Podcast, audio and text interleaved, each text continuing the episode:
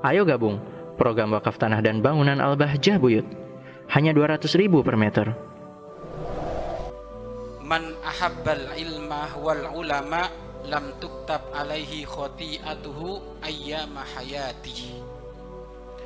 Imam Qadi Husain di dalam kitabnya Ta'liqat permulaan di dalam ngarang kitab Ta'liqat beliau mengambil satu riwayat hadis dari baginda Nabi Muhammad sallallahu alaihi wasallam yang bunyi hadis tersebut adalah man ahabbal ilma barang siapa mencintai ilmu senang belajar senang menghafal senang menulis ilmu dan juga mengamalkan ilmu wal ulama'a dan mencintai para ulama sudah senang menghafal senang belajar cinta sama ulama lam tuktab alaihi tidak akan ditulis bagi dia. Pecinta ilmu pecinta ulama khoti'atuhu kesalahan-kesalahan ayyam hayati sepanjang masa hidupnya di dunia. Orang yang cinta ilmu, orang yang cinta ulama, sepanjang hidupnya tidak akan ditulis kesalahan-kesalahan. Ulama memperdebatkan hadis ini.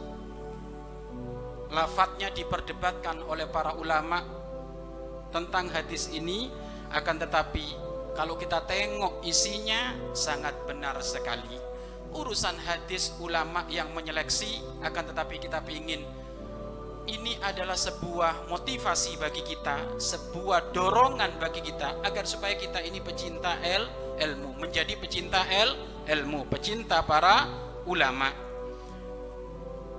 Orang kalau mencintai ilmu dan mencintai ulama, maka tidak akan ditulis segala kesalahan sepanjang hidupnya. Artinya apa?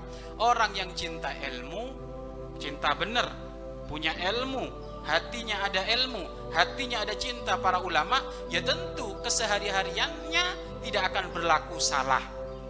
Kenapa? Karena panutannya adalah ula, ulama. Bimbingannya adalah el, ilmu. Kalau setiap hari melakukan salah, itu panutannya bukan ilmu. Panutannya bukan ula, ulama. Siapa? Iblis, syaitan, orang yang nggak paham el, ilmu. Sebenarnya secara makna betul orang yang mencintai ilmu nggak bakal ditulis segala kesalahan. Maksudnya apa? Ia akan jauh dari melakukan maksi maksiat. Kenapa? Karena ilmu akan menerangi dirinya mana yang halal, mana yang ha, yang haram. Baik.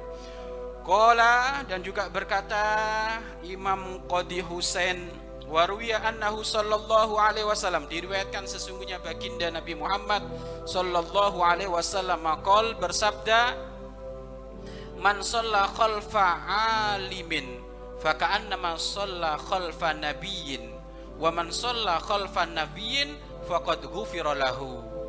Barang siapa yang sholat di belakangnya orang alim Barang siapa yang sholat di belakangnya orang alim orang yang berilmu dan mengamalkan ilmunya faka'annama shalla khalfa nabiyyin. Seakan-akan dia sholat di belakang baginda Nabi Muhammad sallallahu alaihi wasallam. Faman shalla khalfa nabiyyin.